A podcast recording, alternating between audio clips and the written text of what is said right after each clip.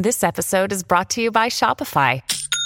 Forget the frustration of picking commerce platforms when you switch your business to Shopify, the global commerce platform that supercharges your selling wherever you sell. With Shopify, you'll harness the same intuitive features, trusted apps, and powerful analytics used by the world's leading brands. Sign up today for your $1 per month trial period at shopify.com slash tech, all lowercase. That's shopify.com slash tech.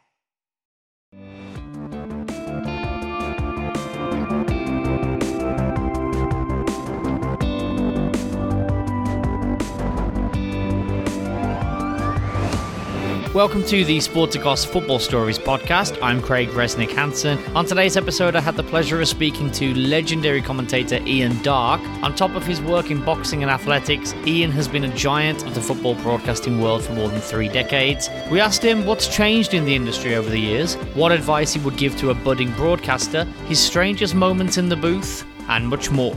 So sit back, relax, and enjoy our chat with the one and only Ian Darke. Ian, I want to thank you so, so much for coming on today. I know you're a busy man, so I don't want to take up too much of your time. So I'm going to get straight into it. First of all, um, if you could tell us a little bit about your beginnings in broadcasting, I did a little bit of research. I can see that it seems that not only football, which I know a lot of us know and love your work from, uh, but you also were sort of um, you've been big in boxing for a long time, but boxing and football were both sort of your introduction, would you say, into sports broadcasting?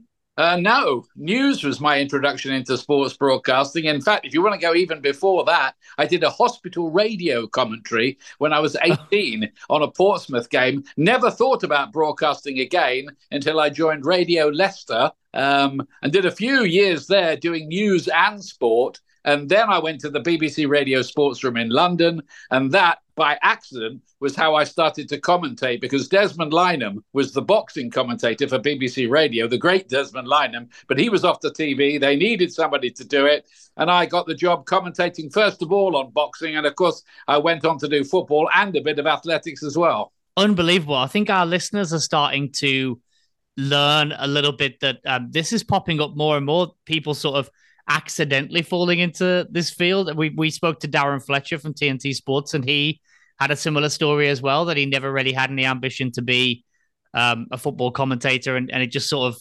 happened. Um, I guess when did you realize that the ball had really started rolling and that you were sort of a, a main fixture in the ears of the public as far as football goes?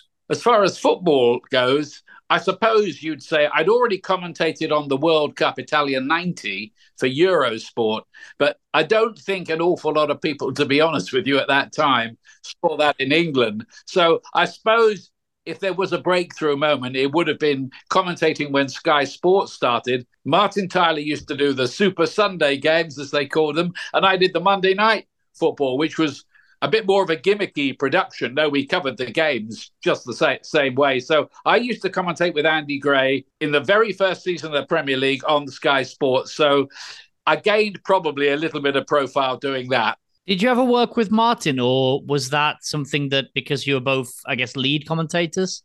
Yeah, no, we never worked together. None of the lead commentators have ever worked together. Maybe on some kind of video game somewhere, if somebody wants to invent that kind of setup. But no, it would always be you as the main play by play commentator, as they like to say in the United States, and then a professional footballer or ex player alongside you. In, in my case, to begin with, Andy Gray, but I've worked with, well, dozens of them over the years. I know you've worked with some of the the biggest names and some of the most beloved football commentators over the years. Um, I know you probably don't want to necessarily pick favorites, but did you feel that you had a particular chemistry with um, one or two of them that you'd like to mention? I think I'd like to think that you work hard on having a rapport and a bit of chemistry, as you rightly call it, with everybody. And I think that's a vital thing in commentary because I've heard some commentaries and I'm not going to mention any names or or times because we've all been there, I think. But it sounds like two people who might have been sitting on opposite sides of the stadium for all the rapport there is between them. So you need the co-commentator to play along a little bit. You're not looking to turn it into some kind of vaudeville act, but if there can be a little bit of crossfire between you, so much the better. So yeah, you mentioned some of the people. I mean, these days. Um, I like all the fellas I work. They're all a little bit different, and they all prepare a little bit differently as well. So more recently, I've done quite a lot with Glenn Hoddle, Martin Keown until about a year ago, Robbie Savage, and, and Steve McManaman. I probably work with Steve more than I've worked with anybody else. And we used to do a breakfast kind of show um, for ESPN in America about a decade ago, which got a bit of a cult following. It was a low budget thing that went on early morning in America on the, the lunchtime kickoff in the UK. And as well as doing the game, we'd also answer letters and emails from people, odd things. One of them, one of the questions was, "What is love?" Imagine talking about that. But anyway, this became a this became a bit of a cult thing in the United States. Well, you, you, mentioned the United States there. This is something I really wanted to touch on because a lot of our listenership will be familiar with your work in the UK, of course, but working for ESPN and Fox, would you say what are the differences between working on British TV and working on US TV when it comes to covering football in particular? Not so much of a difference these days. I think going back 20 or 30 years, you were probably talking to an audience who weren't overly familiar with the game. Let's put it this way. The, the first time I did any matches for the United States audience was the 1994 World Cup, which was staged in the USA, just like the next one is going to be. And I remember on one of the early games, one of the producers who normally produced baseball and American football and that kind of thing, uh, I said, 20 minutes gone, it's still nil nil. And he came into my headphones and said, You mean zero zero? By the way, Ian, you better explain what this offside's about. So it, it, was all a bit like that in those days. But these days, you know, the kids in America now, uh, the young guys, um, and, and young girls too, who play a lot of the game, watch all the European leagues. Um, it's all available to them. They watch the Premier League as well, and it's a very informed audience, just the same as the United States team is a pretty respectable team who have to be taken seriously, as England have found out a couple of times. Yeah, absolutely. I mean, they've gone far in multiple competitions and that they're always in and around qualifying out of the group, that's for sure. Um, you've had a long and storied career, which is still going on at the top level. Do you have any advice to sort of budding football or sports more generally broadcasters? Yeah, I'd say if you want basic kind of guidelines, and, and I, I, don't want to play the role of being some guru or doyen of the sport because a lot of the young fellas coming through are very good and they've got their own style, and that's important. Don't try to be like another commentator you might admire. Be be yourself on air. But I think there are some some real good guidelines. I think one of the most underrated qualities you can have is have some warmth. Be a good guest in people's living room. Don't be some bore spouting loads and loads of stats that they don't want to know about the game. You can over prepare the match. The, the key is, I think, to watch a football match and let it tell the story to you and pick up on those stories. I think you've got to have a pretty good editorial brain. You've got to know where what the narrative of the game is. Uh, you've got to have gears. You've got to uh, change the mood. Sometimes it's dramatic, sometimes it's quiet. And you've got to know where it's almost like driving a car on a, on a country road. You you have to kind of be able to drive that car and have a feel for how it might be sounding in somebody's living room. Because I've often watched game. I'll be honest with you, and I've thought, you know what? If I was at home. It's raining here. It's Monday night. It's goalless. It's been a terrible game. I'd be looking to see what else was on TV. yeah it's up to you as the commentator there to be able to be bright enough and involve the audience enough in what might be about to happen or some kind of subplots to keep them interested. Yep, that makes sense. Uh, you mentioned the sort of introduction to the industry of some of the new guys coming up, which is obviously the you know the, the circle of life. Some commentators finish, com- new commentators come in, but yep. you've been through so many different eras of football commentary. What would you say has changed about the business since you first arrived? Um, well, the access sadly isn't what it used to be. It used to be a big event if the football match was on the television, so the clubs would react to that. It was a bit of a novelty for them as well. So you ring the manager. He might even invite you along to the training. I remember going and seeing Southampton train when Alan Ball was the manager, a few other clubs as well. Um, they'd invite you in for a cup of tea before the game probably give you a little insight in what the team was going to be, even though most managers treat that information like it's a state secret and still do. Rightly so. yeah, right. yeah. So these days, it's all become much more corporate. I think the media are kept at much more of a distance. I'm sure all the, the football journalists would tell you this as well. They have to organize everything through the PR guys. So we don't get that kind of access anymore. There are no more cups of tea with managers beforehand. And if I went up to Pep Guardiola or Jose Mourinho and said, "Could you give me a bit of a steer on your team for tonight?" Uh, I'll, put it in my pocket, keep it to myself. They, they would look at me as if I'd just arrived from Mars if I'm honest with you. So that isn't a question. yeah. I mean, you just hope you've got a few contacts in the background at the club who might be able to just give you a bit of information about certain players who aren't going to play in this game because they're not ready yet. They picked up a knock in training or to watch because this kid's doing pretty well and he might be on the bench for this game and so on. But it's, it's become a lot harder and what I think it's the hardest era to commentate on the game in because the five substitutes rule, you're changing half the players in some games. Half the outfield players are changed. So you've got the players in your head. Now it's a completely different chorus line out there. There's that. There's the whole VAR complication. There's so many more foreign players. So the pronunciation is a bit more of an issue than yep. it, it w- would have been, say. I could go on. I mean, it's just become a lot more complex. We've got to watch that because the whole essence of football is that it's a simple and dramatic game. We don't want to keep on adding, I don't think, layers and layers of things which will dilute the drama as they're starting to do.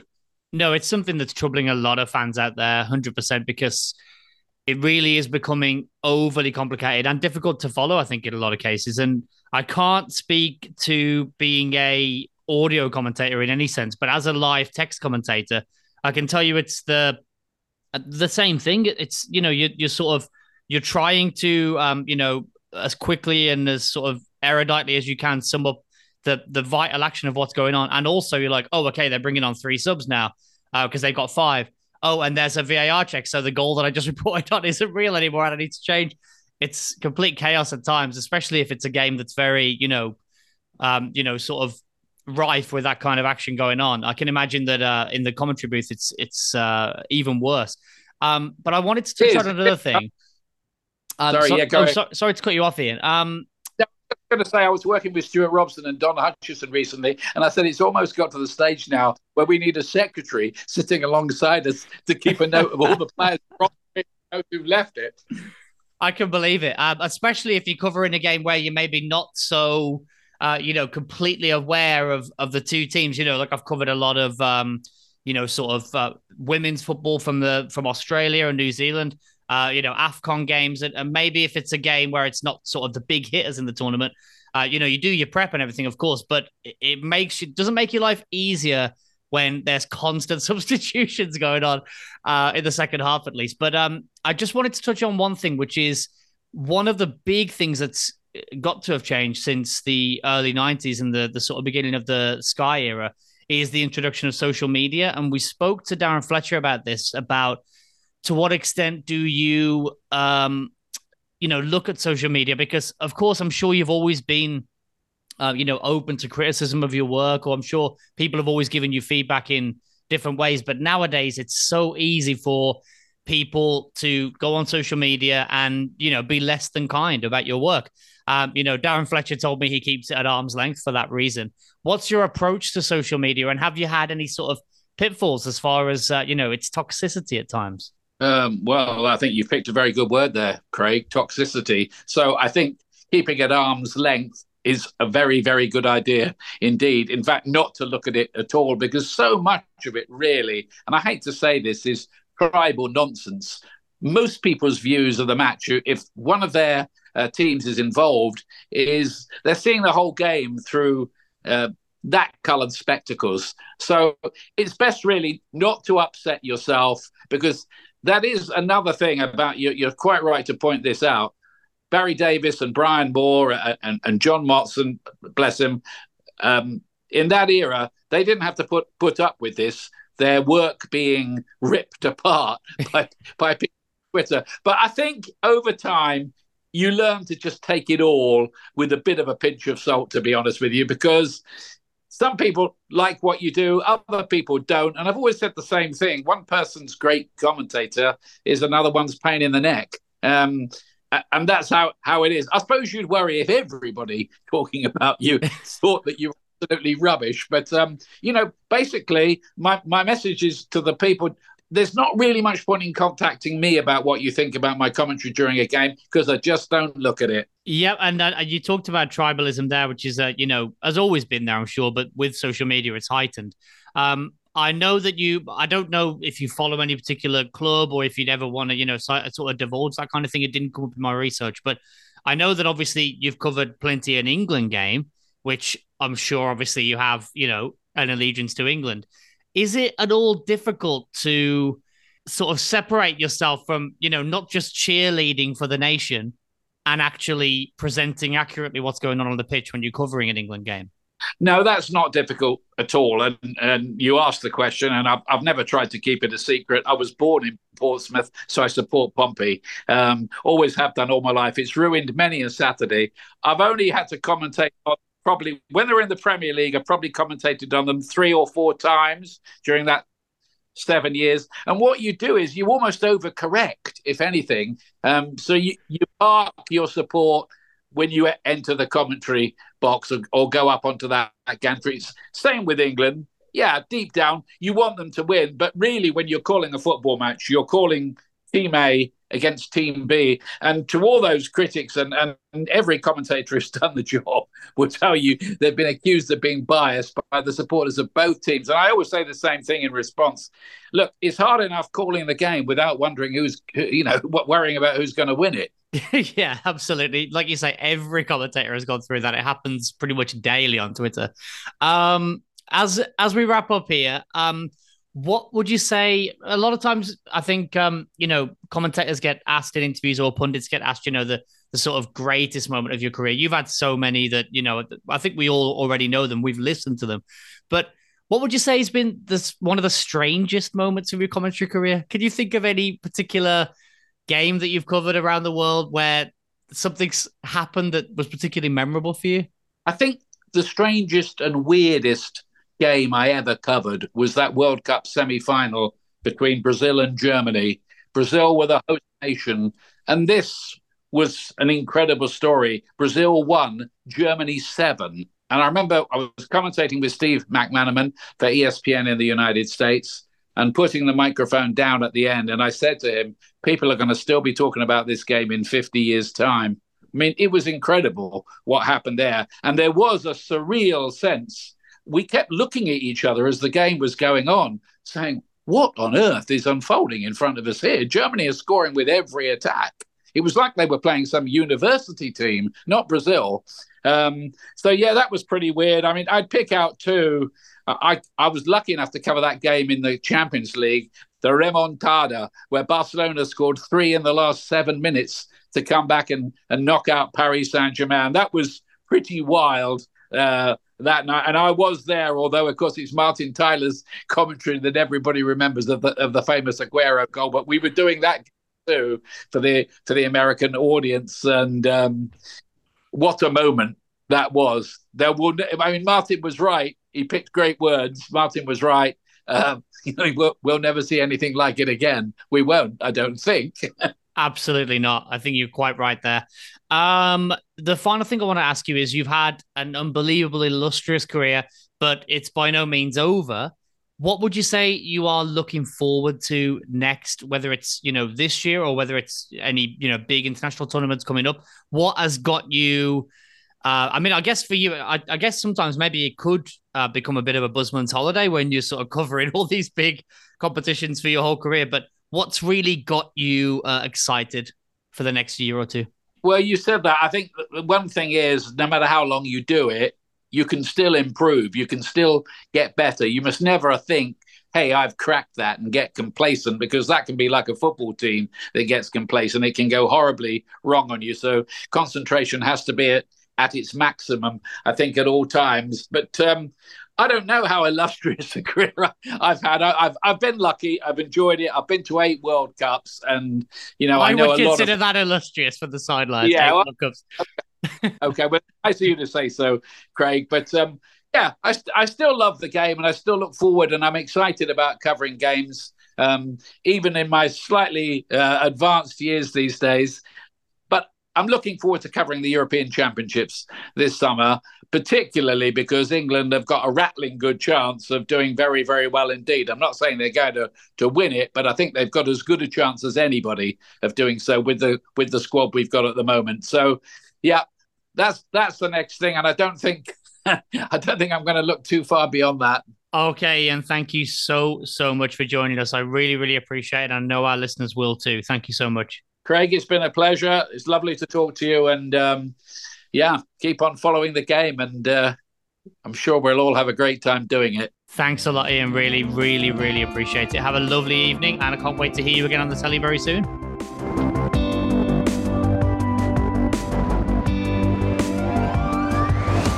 Thanks so much for listening to the Sporticos Football Stories podcast.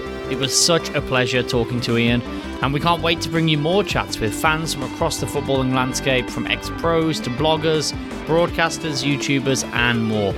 If you've enjoyed this episode, please consider subscribing. If you really liked it, give us a five star review wherever you get your podcasts. That will help us out so, so much. Thanks again, and catch you next time on the Sporticos Football Stories podcast. Sports Social Podcast Network.